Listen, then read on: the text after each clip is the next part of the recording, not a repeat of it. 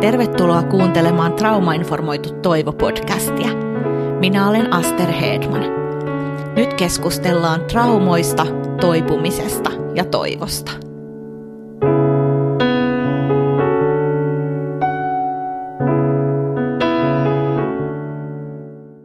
Tervetuloa kuuntelemaan Traumainformoitu Toivo podcastin ensimmäisen kevään tai ensimmäisen kauden viimeistä podcastia. Tänään me puhutaan tosi koskettavista aiheista Risto Lappeteläisen kanssa, joka on erikoistunut tai todella paljon työskennellyt erityisesti traumatisoituneiden lasten kanssa. Risto kohta esittelee itsensä tarkemmin. On ollut ilo toimittaa tai hostata näitä Traumainformoitu Toivo podcasteja. Kiitos kaikille palautteista, mitä me ollaan saatu. Niitä on tullut aika paljon. Sä voit lähettää lisääkin sitä palautetta osoitteeseen aster.traumainformoitu.fi tai sitten somen, tai, so, somen kautta Instassa tai Facebookissa. Ja mä toivon, että näistä podcast-jaksoista voisi välittyä ennen kaikkea se, että hyvinkin vaikeista tilanteista voi toipua ja aina voi asiat kääntyy paremmaksi, jos me saadaan oikeanlaista tukea ja apua meidän elämän erilaisiin tilanteisiin. Ja nyt kuunnellaankin, mitä Ristolla on asiaa.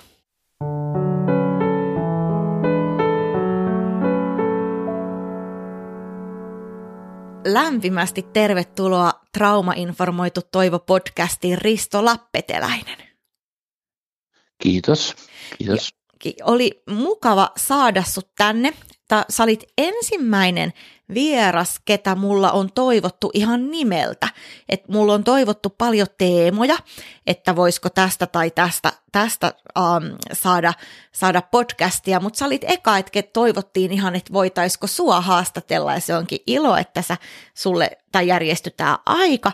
Ja kerrotko vähän itsestäsi, että kuka sä olet ja minkälaista työtä sä teet? No, minä olen peruskoulutukseltani psykologi, mutta olen sitten myöhemmin hankkinut psykoterapiakoulutuksen erityistason ja erikoistunut myös traumoihin sillä lailla, että minulla on tämmöinen strukturaalinen dissosiaatio teorioihin perustuva pitkä traumakoulutus, sitten minulla on sensomotorinen traumakoulutus ja sitten minä olen myös erikoistunut tähän EMDR-prosessointi silmäliikemenetelmään, eli traumat on myös minua lähellä. Ja takavuosina keskityin paljon lasten psykoterapiaan ja sitä kautta niin kuin lasten sieluelämään ja vanhempisuhteisiin. Ja luulenpa, että tämä tietoisuus, ymmärrys lasten sieluelämästä ja vanhempisuhteista on saattanut jonkun saada ehdottamaan minua, koska mulla on paljon koulutettavia ja työnohjattavia, niin sieltä se on varmaan jo joltakulta tullut tämä idea sulle, sulle. Ja tuota, nykyisellään tuota, teen omalla vastaanotollani psykoterapioita tämmöisen psykodynaamisen viitekehyksen kautta, eli sisäinen maailma ja kokemus itsestä ja se varhainen tausta, mikä ohjaa meidän sisäisen maailman kautta meidän kokemusta itsestämme ja todellisuudesta, niin se on se ohjaava tekijä psykoterapioissa. Ja näitä traumaelementtejä sitten tulee aina, aina sen terapian edetessä. Nousee esille joku muisto tai joku, joka on ikään kuin paketoitu joskus sinne ja, ja sitten terapian edetessä se tuota nousee esille ja sitä saatetaan työstää näillä erilaisilla tekniikoilla, että trauma on, on tuota, käsitteenä, käsitteenä tuota, moniulotteinen, että normaalistihan ajatellaan, että se on joku sattumus elämässä, joku läheltä piti tilanne tai meinasin kuolla tilanne tai väkivallan kohteeksi joutuminen, mutta monet tällaiset niin kuin vuorovaikutuksellisetkin asiat, mitä lapsuudessa tapahtuu, vaille jäämiset tai, tai rankat sopeutumiset vanhempien tilanteeseen, niin kyllä nekin voidaan nähdä traumoina, jotka nousee sitten psykoterapiaprosessissa esille. Eli tuota kaiken kaikkiaan niin, niin, niin kun mulla on jo suhteellisen pitkä, pitkä ura taustalla, en, en koe itseäni vielä, vielä, vielä ikäloppuna ja en ole lopettelemassa, mutta olen sanotaanko näin ikänäkökulmasta kypsässä keski oleva psykoterapeutti, jolla on, on jo pitkä kokemus eri asioista. Hyvä. Ja toi on jotenkin tosi koskettavaa, mitä sä sanot siitä, että, että vaille jäämisen kokemukset kiintymyssuhteissa lapsuudessa, nehän voi olla tosi traumatisoivia. Että ei tarvita niitä sellaisia mitään kovinkaan graaveja tilanteita aina, jotka sitten aiheuttaa sitä, sitä traumaa, traumaa lapselle ja tosi jotenkin hoitavan, hoitavalta kuulostaa, miten miten tuossa kuvasit sitä. Joo, tämä onkin, onkin tuota tärkeää meidän ymmärtää, että tuota, kun semmoinen stereotypia ja kuvitelma on, on sellainen, että terapiassa olevat potilaat olisivat tämmöisiä kokeneet tämmöisiä kraaveja juttuja, alkoholi ja väkivalta olisi perheissä ollut taustalla, mutta niitäkin toki on, mutta hyvin monissa perheissä, siis ne lapsuuskokemukset, joita terapiapotilailla on, niin on tämmöisiä, niin kuin, voi sanoa, hiljaisempia, hienovaraisempia, mm. Tämmöiseen tunneilmapiirin kylmyyteen ja e, semmoiseen tietynlaiseen häpeäproblematiikkaan liittyviä, että ei, ei ole pystytty ilmaisemaan tunteita näyttämään niitä. Lapsi on niissä tarvetiloissaan ikään kuin jäänyt vaille ja ja sitten kun jää vaille jotain, niin se tuo aina sen niin sanotun häpeän, sen, mm. että minä en ole minkään arvoinen, jos mä en saa sitä kiintymystä enkä rakkautta,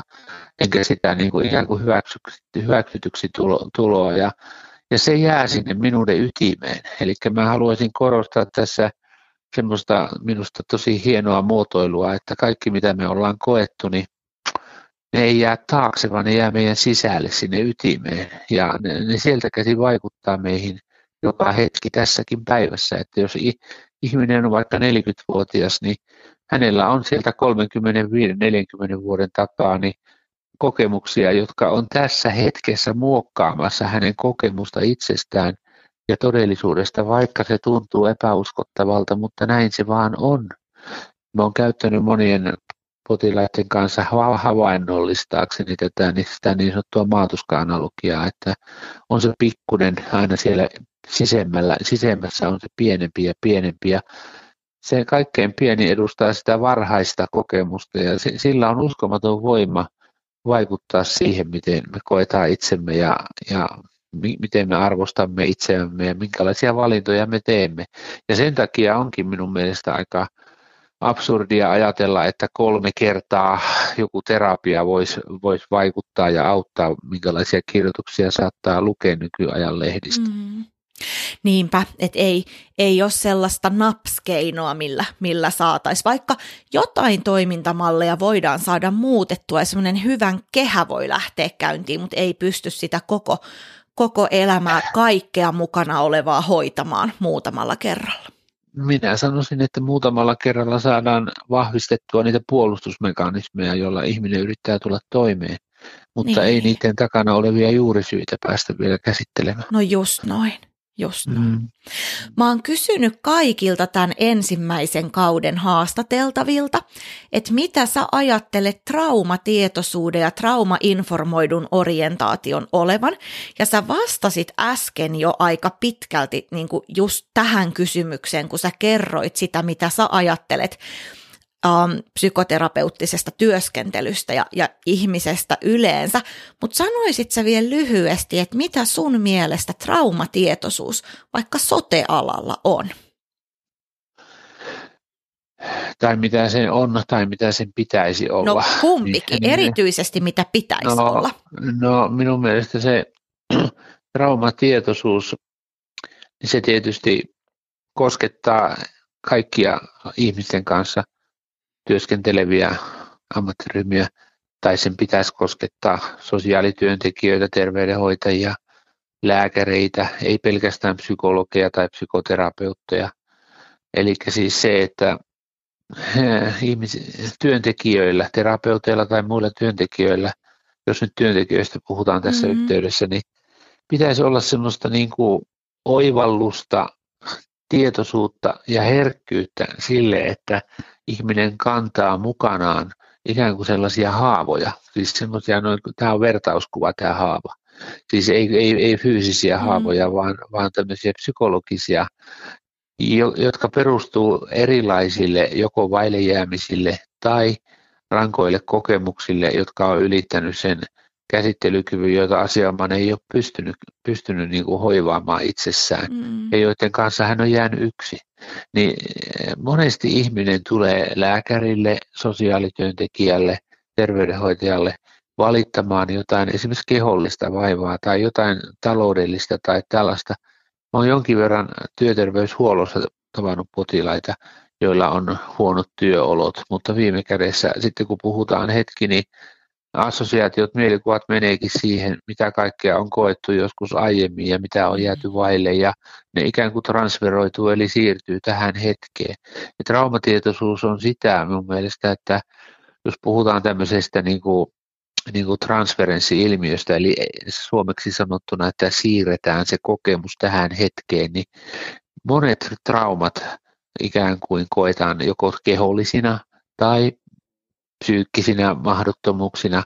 Ja sitten jos ei ole sitä traumatietoisuutta, niin työntekijä on altis sortumaan liian helppoihin ratkaisuihin tai ehdotuksiin tämmöiseen ratkaisukeskeiseen, jossa, jossa niin kuin ei kohdata eikä pystytä niin kuin ikään kuin tavoittamaan sen ihmisen sitä herkkää haavoittunutta puolta. Mä sanoin, että kaikilla ihmisillä se on ja lääkärin, terveydenhoitajan, sosiaalityöntekijän kaikkien työssä olisi hirveän tärkeää niin kuin yrittää herkistyä sille, sillä silloin siitä potilaasta tai asiakkaasta tuntuisi, että häntä ymmärretään. Just se on niin kuin minun eräs arvostamani psykoanalyytikko työnohjaaja sanoi, että arvokkainta, mitä potilas voi kokea auttajalta, olisi mikä ammattiryhmä tahansa, on, että hän kokee, siis potilas kokee, että häntä ymmärrettäisiin, että hänen luotaisiin yhteys. Just siis semmoinen, että viimeinkin joku on aaltopituudella. Just Koska noin. voi olla, että hän ei sieltä lapsuudestaan alkaen ole löytänyt eikä saanut osakseen sitä, että joku olisi aaltopituudella. Just noin. Ja se on, se on arvokkainta, mitä semmoinen ihminen voi kokea auttamistilanteessa. Ja sehän on itsessään tosi tervehdyttävää.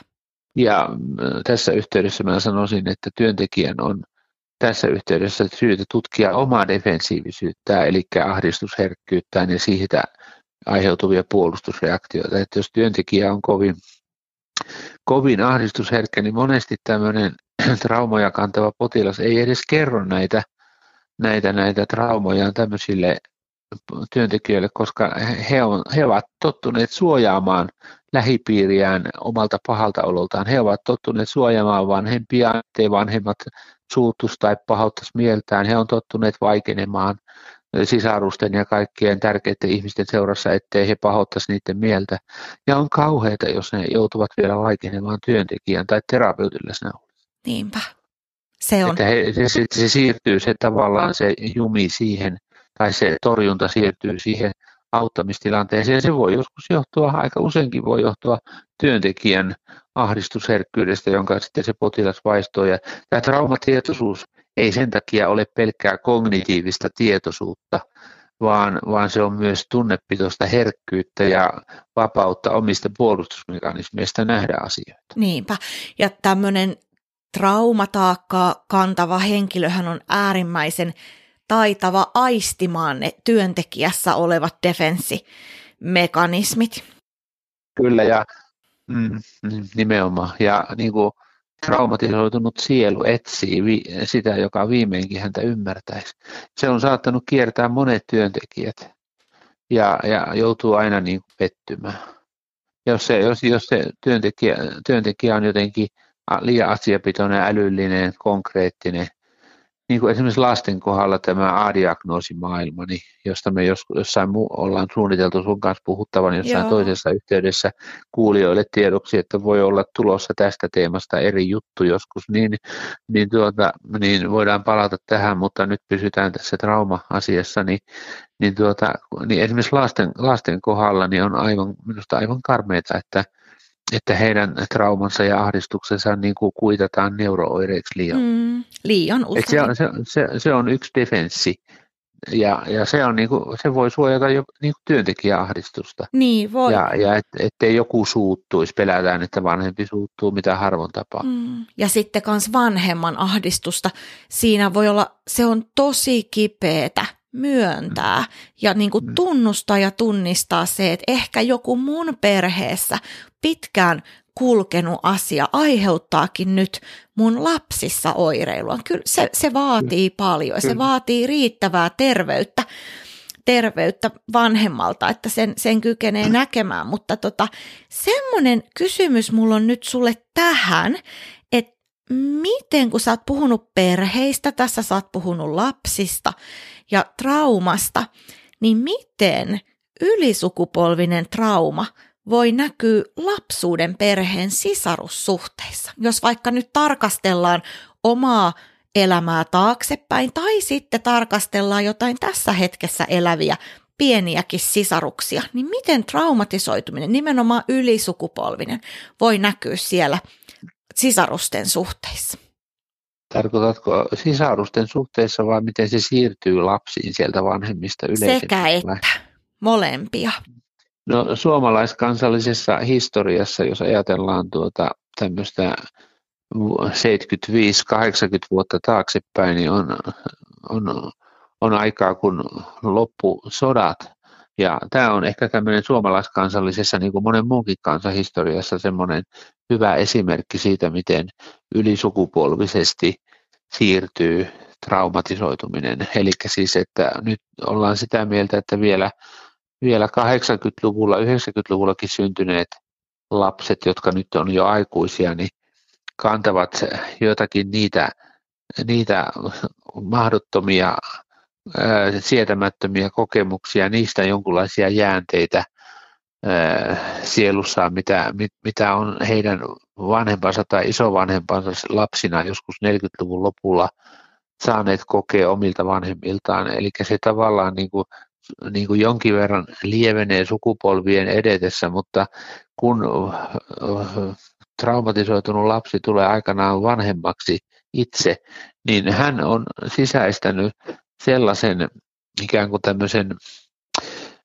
to, torjuntaan ja tavallaan tunteiden kieltämiseen ja ahdistuksen välttelyyn liittyvän defensiivisen tyylin omilta vanhemmiltaan. Ja hän sitten siirtää sitä helposti taas omille lapsilleen. Ja, ja sitten, sitten se, että kun monesti mietitään, että mi, mi, miten lapsista ei tule samanlaisia samoilla vanhemmilla, että miten joku lapsi on vahvempi tai sopeutuvampi ja miten, miten taas joku toinen lapsi on hauraampi, niin, niin on joskus sanottu aika viisaasti, että jokaisella lapsella samassa perheessä on eri äiti ja eri isä, koska ne eri aikoina syntyneet lapset siihen perheeseen ovat kohdanneet kaikki jotenkin erilaisen varhaisen kehityksen ja todellisuuden ja joillekin voi olla paremmat eväät samoilla vanhemmilla ja paremmat olosuhteet. Joskus voi olla, että myöhemmässä elämänvaiheessa nuorempi sisar on ikään kuin saanut elää vakaammat olosuhteet kuin vanhemmilla on ollut. Mm. Jotenkin kokemusta vanhemmuudesta enemmän tai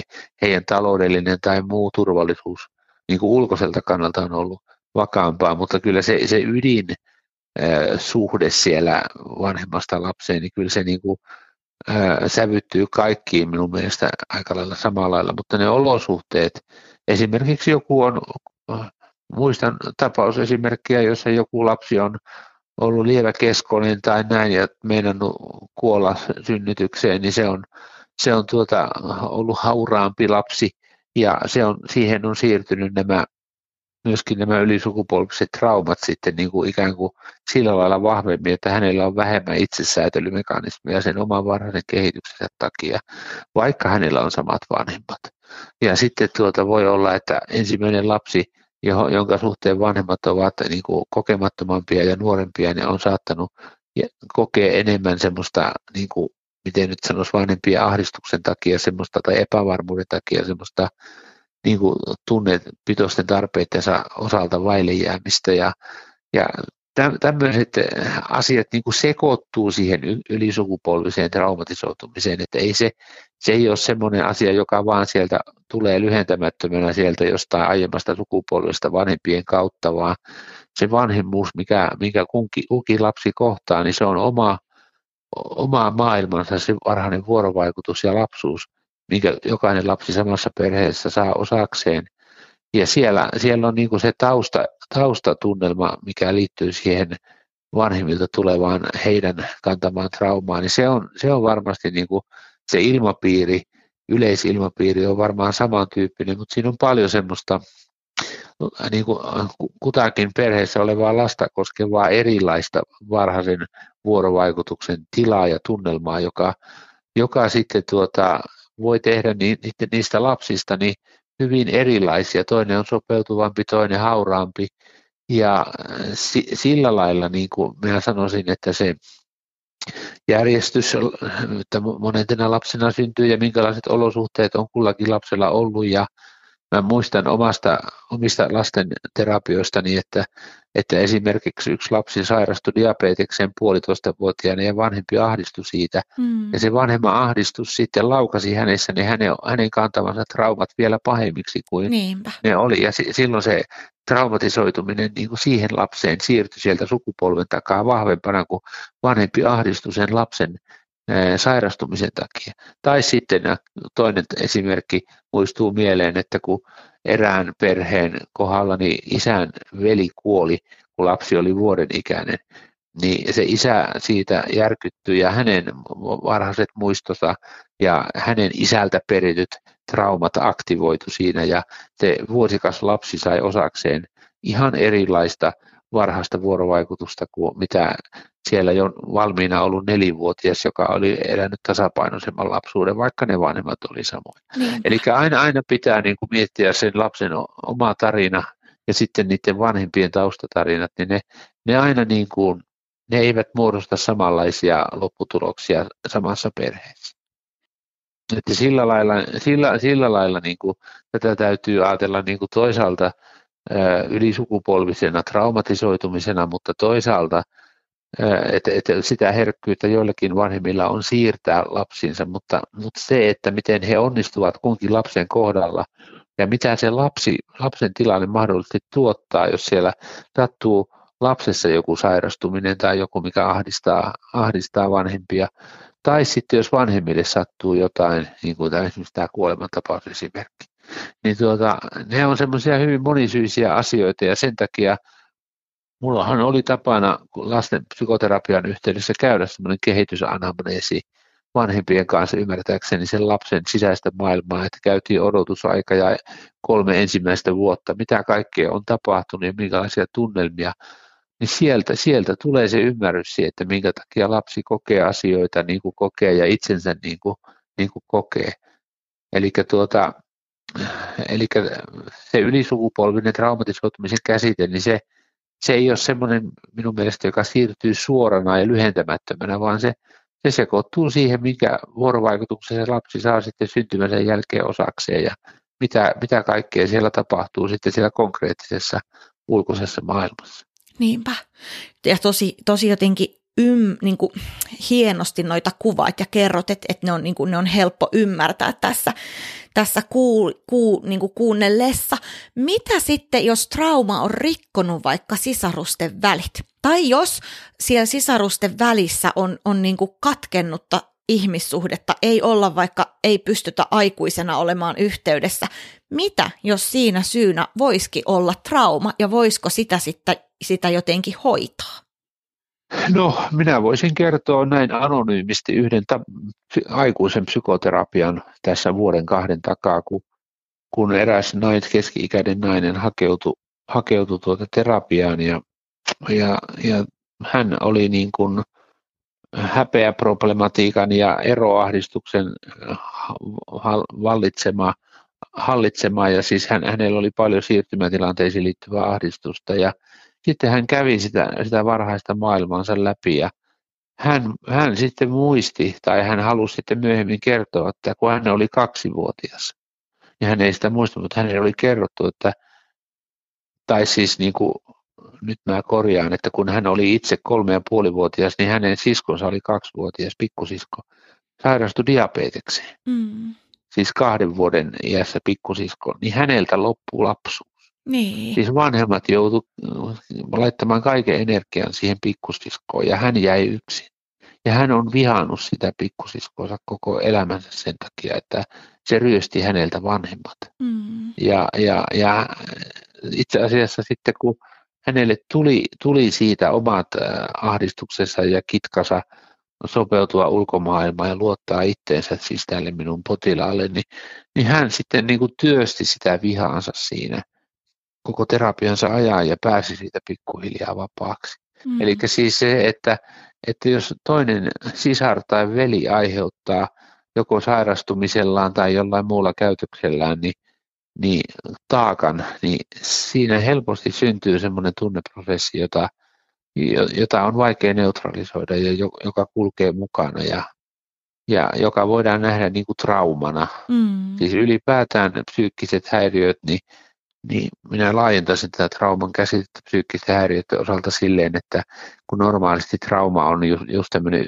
mielletään yksittäiseksi tapahtumaksi, mutta semmoinen pitempi kestoinenkin vaille jääminen tai, tai, tai kitkainen suhde vanhempaan, niin puhut, että puhutaan tämmöisestä kehityksellisestä traumasta, että, Just niin. että sitä, sitä on jatkunut esimerkiksi kaksi vuotta tietynlaista vaille jäämistä, joka joka on tämmöinen jatkumoa omaava trauma, että se ei ole yksittäinen tapahtuma. Että mä kehottaisin kuulijoita niin kuin nimenomaan eh, ajattelemaan eroa kehityksellisellä traumalla ja kertaluontoisella traumalla. Just kumpikin, näin. kumpikin on, on traumaattinen kokemus, että jos sä ajat kaksi-kolme vuotta vaille jotain tai sua niin kuin jotenkin syrjitään tai jätetään vaille sinun, sinun tunnepitoiset tarpeet jotenkin jätetään tyydyttämättä, niin se on niin kuin jatkumotrauma. Ja se, se, se, se on niin kuin, niitä, niitä tulee psykoterapiassa vastaan tosi paljon. Ja sitten voi olla joku yksittäinen, että on jonkun väkivallan kohteena ollut tai jotain vastaavaa yksittäistä on tapahtunut. Eli, eli, eli trauman käsite on sillä lailla niin kuin hyvin moniulotteinen. Mm. Ja sehän usein se voi olla tosi paljon kivuliaampi se kiintymyssuhde tai kehityksellinen trauma, kun se on koko ajan olemassa, siitä ei oikein saa kiinni.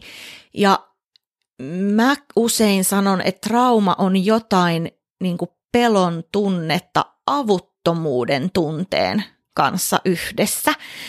Että et jotenkin siinä ollaan siinä tilanteessa päivästä toiseen, vuodesta toiseen. Ja sitten kun jos ei edes tiedetä paremmasta, niin sitähän ei välttämättä edes osata tiedostaa, että miten, miten niin kuin kipeitä juttuja onkaan tapahtunut. Itse asiassa kaikki psyykkiset ongelmat voitaisiin näin laajentaa tätä ajattelua, että kun on joku vailejääminen, joka johtaa semmoiseen huonoon itsetuntoon, häpeä problematiikkaan mm. ja masennukseen esimerkiksi, niin, niin puhutaan, että ne on kehityksellisiä häiriöitä. Siis kehityksellisellä viitataan siihen, että se, se on kestänyt sen häiriön synty esimerkiksi kaksi-kolme vuotta, on ollut sellaiset epätyydyttävät olosuhteet, niin sanotaan, että se on kehityksellinen häiriö. Ja sitten jos puhutaan traumoista, niin monesti niin kuin ajatellaan, että se on joku yksittäinen juttu, että, että tapahtui joku, joku iso juttu yksittäinen, mutta mutta mä, minä haluaisin sanoa, korostaa sitä, että, että itse asiassa kaikki vuorovaikutukselliset kitkatilanteet tai joku, että lapsi sairastuu ja vanhempi ahdistuu ja siitä seuraa kahden vuoden joku tämmöinen ahdistuskierre vanhemman ja lapsen välillä, niin, niin kaikki, on, kaikki on tietyllä lailla traumaattisia mm. kokemuksia, jotka on jättänyt jälkensä. Että tämä trauman käsite on tämmöinen aika laaja, että se se on niin kuin sillä lailla, se pitää nähdä semmoisena niin kuin mukana kulkevana taak, taakan tunteena. Ja just niin kuin sanotaan, että ikään kuin sille ei voida mitään. Ja vieläpä niin, että äh, mä haluaisin, kun lapsista tässä on paljon puhuttu perhe, perheissä, niin, niin tämmöinen termi kuin lapsuuden logiikka, eli, eli se, että monesti lapsi vielä kehittää semmoisen mielikuvan, että hän on syyllinen siihen, että, että, että hän on tuota, jotenkin joutunut huonon kohtelun kohteeksi tai hänestä ei ole tykätty tai, tai hänelle on huudettu, niin se johtuu jotenkin hänestä itsestään. Ja se, se mik, miksi näin tapahtuu, niin lasten psykoanalyytikot selittää sitä niin, että kun lapsi on niin riippuvainen vanhemmistaan, hänen olemassaolo fyysisesti ja psyykkisesti on heistä riippuvainen, niin, niin tuota, mieluummin sitten otetaan se omaksi syyksi ja yritetään puhdistaa se kuva vanhempien suuntaan ja pitää heitä ikään kuin jotenkin jalustalla. Ja se ikään kuin tehostaa sitä omaan itsetuntoon ja, ja häpeäherkkyyteen liittyvää traumatisoitumista ja vahvistaa sen kielteistä vaikutusta entisestään. Niinpä. Niin se, niin se tekee, just noissa esimerkkeissä, mitä sä kerroit, että oli sairastunut diabetekseen se pikkusisko, sehän ei voinut sille mitään. Niin. Ni, niin sitten siinä se vei tavallansa vanhemmilta voimat, minkä mä ymmärrän, mä voin tässä paljastaa sen verran, että mä olen itse diabeetikon äiti, itse asiassa kahden mm. eri diabeetikon, ja toinen oli nuori oli kyllä vanhempi kuin kaksi, mutta oli, oli kuitenkin alle kouluikäinen vielä, kun sairastui diabetekseen. Ja mä muistan sen tuskan ja hädän, mitä siinä oli. Että mä en niin kuin, mulla on semmoinen tosi myötätunto niitä vanhempia kohtaan, joiden hyvin pieni lapsi on sairastunut tällaiseen vaikeahoitoiseen elinikäiseen sairauteen. Se on ollut tosi vaikeahoitoinen tietenkin niin pienellä lapsella. Ja sitten siellä on ollut se iso sisarus, joka on menettänyt paitsi ne, niiden niin kuin kokenut menettävänsä paitsi niiden vanhempien rakkauden myös sen pikkusiskonsa, joiden kanssahan heille olisi voinut syntyä tosi hyvä suhde mutta kipu on ollut siellä esteenä, niin voi jos voitaisiin näitä katkaista sillä tavalla, että lempeys ja hoiva ja turva olisikin siellä vaikuttamassa.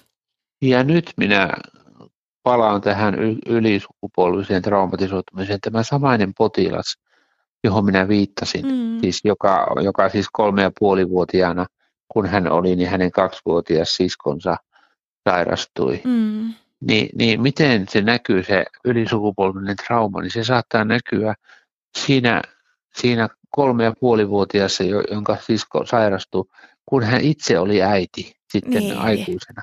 Ja hän, hän sai tyttären, joka kaksivuotiaana eli ihan normaalia elämää.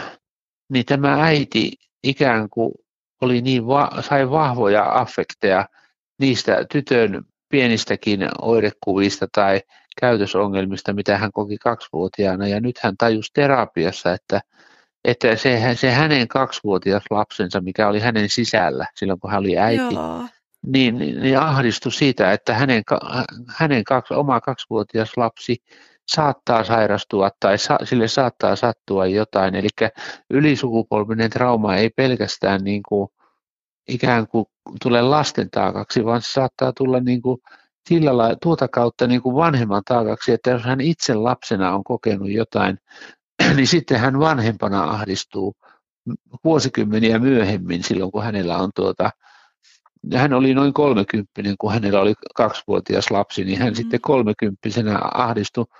Ja hän sitten mietti sitä, että miksi, miksi häntä nyt ahdisti niin paljon, kun se lapsi oli kaksivuotias, mutta niin eikä hän ole koskaan sitä tullut ajatelleeksi, mutta sitten terapiassa hän tajusi, että, että se oli kysymys siitä, että hän näki siinä oman pienen, pienen niin kuin siskonsa siinä lapsessa, niin kuin, että Nimenomaan. tuleeko tämä, menettääkö hän niin kuin taas jotain, Nimenomaan. tapahtuuko taas Joo. jotain kauheaa. Eli tässä tulee tämmöinen, tämä ylisukupolvisuus, mikä näkyy myös sitten sen lapsen kasvettua aikuiseksi, kun hänellä on oma lapsi. Niinpä. Ja sitten, jos hän, tämä äiti ei olisi tullut terapiaan, niin siinähän olisi helposti voinut käydä niin, että hän olisi kohdistanut niitä ahdistuksen tunteita, vahtinut ihan hysteerisesti mm. sitä pientä tyttöä, että mm. onko sillä nyt, onko vaikka diabeteksen merkkejä, tai sattuuko sille jotain, kaatuuko se potkupyörällä, tapahtuuko jotain, ja sitä kautta sitten vaikka tukahduttanut hyvää tarkoittain tätä pientä lastansa, ja kun se pieni lapsi olisi aikanaan tullut taas samaan ikään, niin ilman tätä psykoterapeuttista työskentelyä se kierrehän olisi voinut taas jatkua, koska alitajuisesti se pieni lapsi olisi ajatellut, että, tai sitten vanhempana äitinä, että, että jotain pahaa tapahtuu, kun on kaksivuotias. Kyllä, siis tämä, mä olen lastensuojelun kanssa pitkän linjan lastensuojelun sosiaalityöntekijöiden kanssakin, kun on keskusteltu, jotka on ollut vuosikymmeniä kokemus, niin heillä on muistissa semmoisia nuoria äitejä, että kun joku tämmöisen mielenterveyspotilaan ää, tyttövauva niin tuli hylätyksi äiti, siis mielenterveysongelmista kärsivän äidin taholta hieman toisen, toisella vuodella, yksi vuotta, kaksi kuukautta. Ja sitten kun tämä tuli itse äidiksi, niin hän sai jonkun väkivalta, teki jonkun väkivaltakokemuksen, siis tämmöisen, että hältä palo pinna, kun se lapsi raivosta ja itki yöllä, kun se lapsi oli yksi vuotta, kaksi Nimenomaan. Eli, eli siis vielä siis, että, että joku meissä, joku sensori niin kuin tajuaa sen ajan, että nyt kun minun oma lapsi on sama ikäinen kuin mulle tapahtui jotain kauheita samassa iässä. Niin nämä on niin, ihan uskomattomia niin nämä tarinat on, niin että on. Mä voin kuvitella, että moni kuulijoista nyt ajattelee, että höpötteleekö tuo, tuo ihminen tuolla omiensa, mutta mä sanoisin, että tämän jakaa aika moni moni niin kuin lapsen psykoterapiaan perehtynyt kollega minun kanssa ja, ja tuota, näin se vaan ihmismieli toimii. Niin että toimii. Se, se muistaa asioita ja keho muistaa asioita. Niin muistaa, niin muistaa. Ja mä, mähän olen itse, mä mun koulutukseltani sosionomi diakoni vielä toistaiseksi.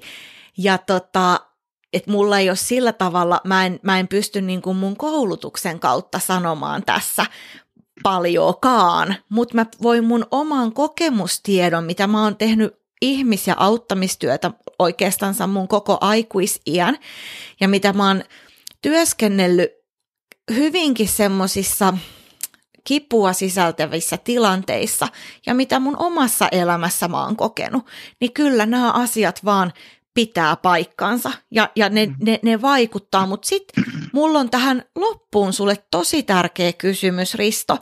Miten voi omaa hyvinvointia, ja sitten kun me ollaan puhuttu näistä sisarussuhteista ja katkenneista väleistä, miten voi omaa hyvinvointia ja ehkä sisarussuhteita hoitaa, jos aikuisena tiedostaa, että hei, mun lapsuuskodissa siitä tämä johtukin.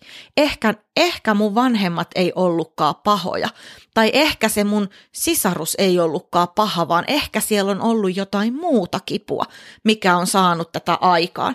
Niin miten Risto Lappeteläinen tällaisessa tilanteessa voi toimia, jos oivaltaa sitten aikuisena tällaista? No tuota, ensinnäkin on hyvä, hyvä asia, että jos tekee semmoisen perusoivalluksen, jos kykenee niin kuin tietyllä lailla näkemään itsessään sitä, että mulle on tapahtunut joskus jotain, joka, joka vaatii käsittelyä, joka vaatii herkistymistä ja voisiko sanoa nöyrtymistä se asia mm. äärellä ja pysähtymistä. Ja monesti tämmöinen tapahtuu jonkun ulkoisen triggerin tai kolhun yhteydessä, että monesti psykoterapiaan hakeudutaan, jos on tullut joku joku omaisen sairastuminen tai joku työssä oleva vaikeus tai, tai joku, joku tämmöinen kuolemantapaus, joku sukulainen tai joku, jotain on sattunut, niin alkaa tulla se taakka isoksi ja sieltä alkaa nousta ne varhaiset, varhaiset traumaattiset vailejäämiset ynnä muut ristiriidat, mutta ne voi nousta muutenkin. Että jos, jos asianomainen joko elämän kol, kolhimana tai, tai sitten muuten alkaa muistaa ja tajuta, että minä kannan sisälläni paljon asioita. Mm. Niin, niin semmoinen peruslainalaisuus on, että kun ihmismieli syntyy vuorovaikutuksessa, siis kahdenkeskisyydessä, siis kun vauva syntyy, niin hänen mielensä alkaa kehittyä kahdenkeskisyydessä. Mm-hmm. Hän hakee turvaa ja lohtua toiselta ihmiseltä, siis äidiltä. Ja hän saa sitä, tai hänen pitäisi saada sitä. Ja jos siellä, sinne jää sitten niitä aukkoja tai säröjä tai ristiriitoja, niin on hyvä tiedostaa, kun kysyt, että mitä pitäisi tehdä, että myös niitä korjataan sitten aikuisikäisenä kahden keskisyydessä parhaimmin. Mm. Eli siis se, että ihminen pohtii itse, itsekseen asioita, niin sillä pääsee tiettyyn rajaan asti, mutta jos, jos haluaa niin kuin laajempaa perspektiiviä itsensä, niin kuin esimerkiksi tämä kyseinen äiti, joka, joka jotenkin koki kitkoja ja ahdistuksia, niin hän hakeutui psykoterapiaan, siis tämä kolme puolivuotias, jolla, mm. jolle oli tämä pikkusisko mm. sairastu, niin, niin, tuota, niin hän niin kuin myöhemmin niin kuin myönsi sen ja sanoi tajunneensa jotenkin, että hän ei olisi pystynyt niin kuin ilman tämmöistä niin kuin jaettua tilaa, tämmöinen kuin Donald Winnicott, tämmöinen arvostettu englantilainen psykoanalyytikko sanoi, sanoi, että syntyy semmoinen transitionaali tila kahden ihmisen välille, siis semmoinen tunteita, tunteita jakava tila, yhteys, jossa sitten terapeutin tehtävä on peilata sille asiakkaalle tai potilaalle asioita. Ja mä suosittelisin semmoiselle ihmiselle, joka haluaa tiedostaa itsensä ja päästä ristiriidoista eteenpäin, niin nimenomaan tällaista peilaavaa terapeuttista vuorovaikutusta, jossa niin kuin ikään kuin näkee itsensä ja oman sielunmaisemansa uudelleen. Mutta äh, samaan hengenvetoon mä kyllä haluaisin varoittaa sitten kaikenlaisista semmoisista hokkuspokkusjutuista, niin kuin tämän haastattelun alussa oli meillä keskustelua siitä, että kolme kertaa vai riittääkö se, niin mä on tässä, kun mä saisin itseltäni ajan riittämään, niin mä olen valmistelemassa semmoista kirjoitusta johonkin vaikkapa Hesarin mielipidepalstalle, että kolme vuotta vai kolme kertaa, kun no jotkut no ovat sitä näin. mieltä, että kolme kertaa riittää, mutta kyllä se realiteetti on enemmän, että kolme vuotta. Että se, se arvo, ihmisen mielen syvät tunnetasot eivät muutu kuin hitaasti, ja sille tielle olisi hyvä hakea joku semmoinen peili, ja kun terapeuttia valitaan, niin siinä täytyy olla hirveän vaatelias ja herkkä, että, että se ihminen pystyy luomaan semmoisen niin kuin resonanssin ja kaikupohjan ja yhteyden. Ja se on se paras tapa, millä, millä pääsee eteenpäin. Toki puolisot, ystävät ja omaiset auttaa tiettyyn rajaan asti, mutta semmoinen ihminen, joka on vain sitä varten ja tapaa tätä ihmistä vain silloin, kun on, on tämä tunti, jolloin asioita mietitään, niin se on se kaikkein ideaalisin tilanne, milloin voi päästä itsensä kanssa eteenpäin. Mutta toki kaikenlaiset itseanalyysit ja pohdinnat ja ystävien, kavereiden, omaisten kanssa keskustelut, nekin auttaa, mutta jos, jos halutaan semmoista syvää analyysiä ja semmoista syvempää apua itselle, niin kyllä se terapian hakeminen on, on tuota suositeltavaa ja onneksi nykyaikana ajatellaankin silleen jo niin, enemmän niin päin, että fiksut ihmiset sitä hakevat. Just että ne, jotka nykyään hakeutuu terapiaan, niin niitä ei mietitä, että ne olisivat jotenkin outoja tai hulluja, vaan päinvastoin sellaiset tiedostavat ja itseänsä parantamaan tai kehittämään kykenevät ja halukkaat ihmiset hakevat. Niin kuin mä itsekin sanonut, että kun mä elän täällä pienessä Kajanin kaupungissa, niin täällä kaikki kollegat on tuttuja, en voi, en voi hakea tämmöistä peilausta, mutta jos tänne joku minun työnohjaajani muuttaisi joku tämmöinen kokenut psykoanalyytikko, niin mä voisin itse maksaa mennä joskus aikaa terapiaan, vaikka en koe, että mulla mitään ongelmia isosti on, mutta minä kehittyisin siinä, minun itse, itseanalyysi ja itse oivallus kehittyisi ja se on hyvä tavoite, vaikkei olisikaan niin kauheita ulkoisia ongelmia. Nimenomaan, nimenomaan. Ja toi on, mä oon kokenut muuten hirveän arvokkaana mun äityydelle sen, että mä oon saanut loistavaa, asiantuntevaa psykoterapiaa. Ja sehän nimenomaan on silloin kanssa semmoinen tapa sijoittaa tuleviinkin sukupolviin, jos me saadaan meidän omalla kohdalla katki mm. ne ylisukupolviset um, taakat tai taakkasiirtymät tai traumasiirtymät, niin se on, se on sijoittamista paitsi meidän lapsiin, myös heidän lapsiinsa. Tästä taakkasiirtymästä vielä, niin tämä psykoanalyytikko Pirkko Siltala on kirjoittanut erittäin ansiokkaan suomenkielisen teoksen nimellä Taakkasiirtymä, että sitä suosittelen kuulijoille, että siinä, siinä tämän teeman avaaminen tapahtuu hienosti ja kansanomaisesti. Hyvä, kiitos. Mä laitankin ton teoksen sitten sitten ton, tämän podcastin endnoteseihin. Risto Lappeteläinen, iso kiitos sulle mukana olosta Trauma-informoitu Toivo-podcastissa. Ole hyvä, kiitos sulle.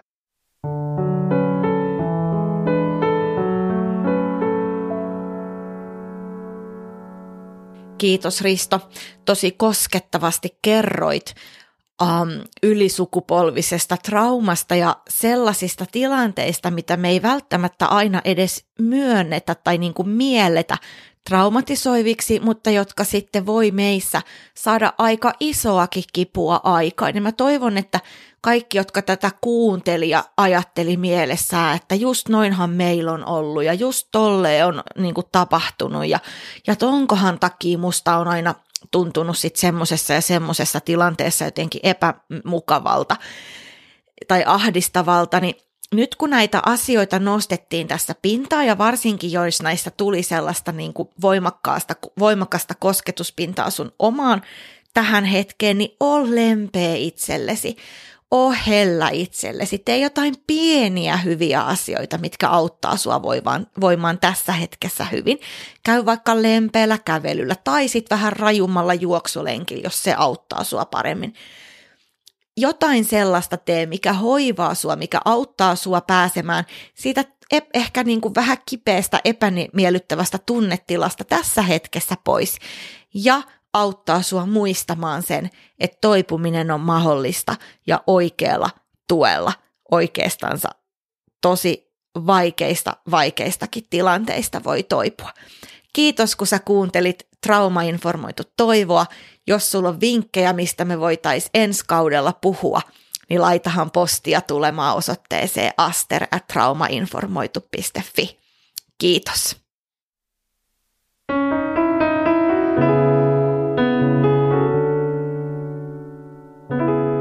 Kiitos kun olit mukana. Tsekkaa myös www.traumainformoitu.fi sekä Traumainformoidun toivon Facebook, Instagram ja muut sometilit.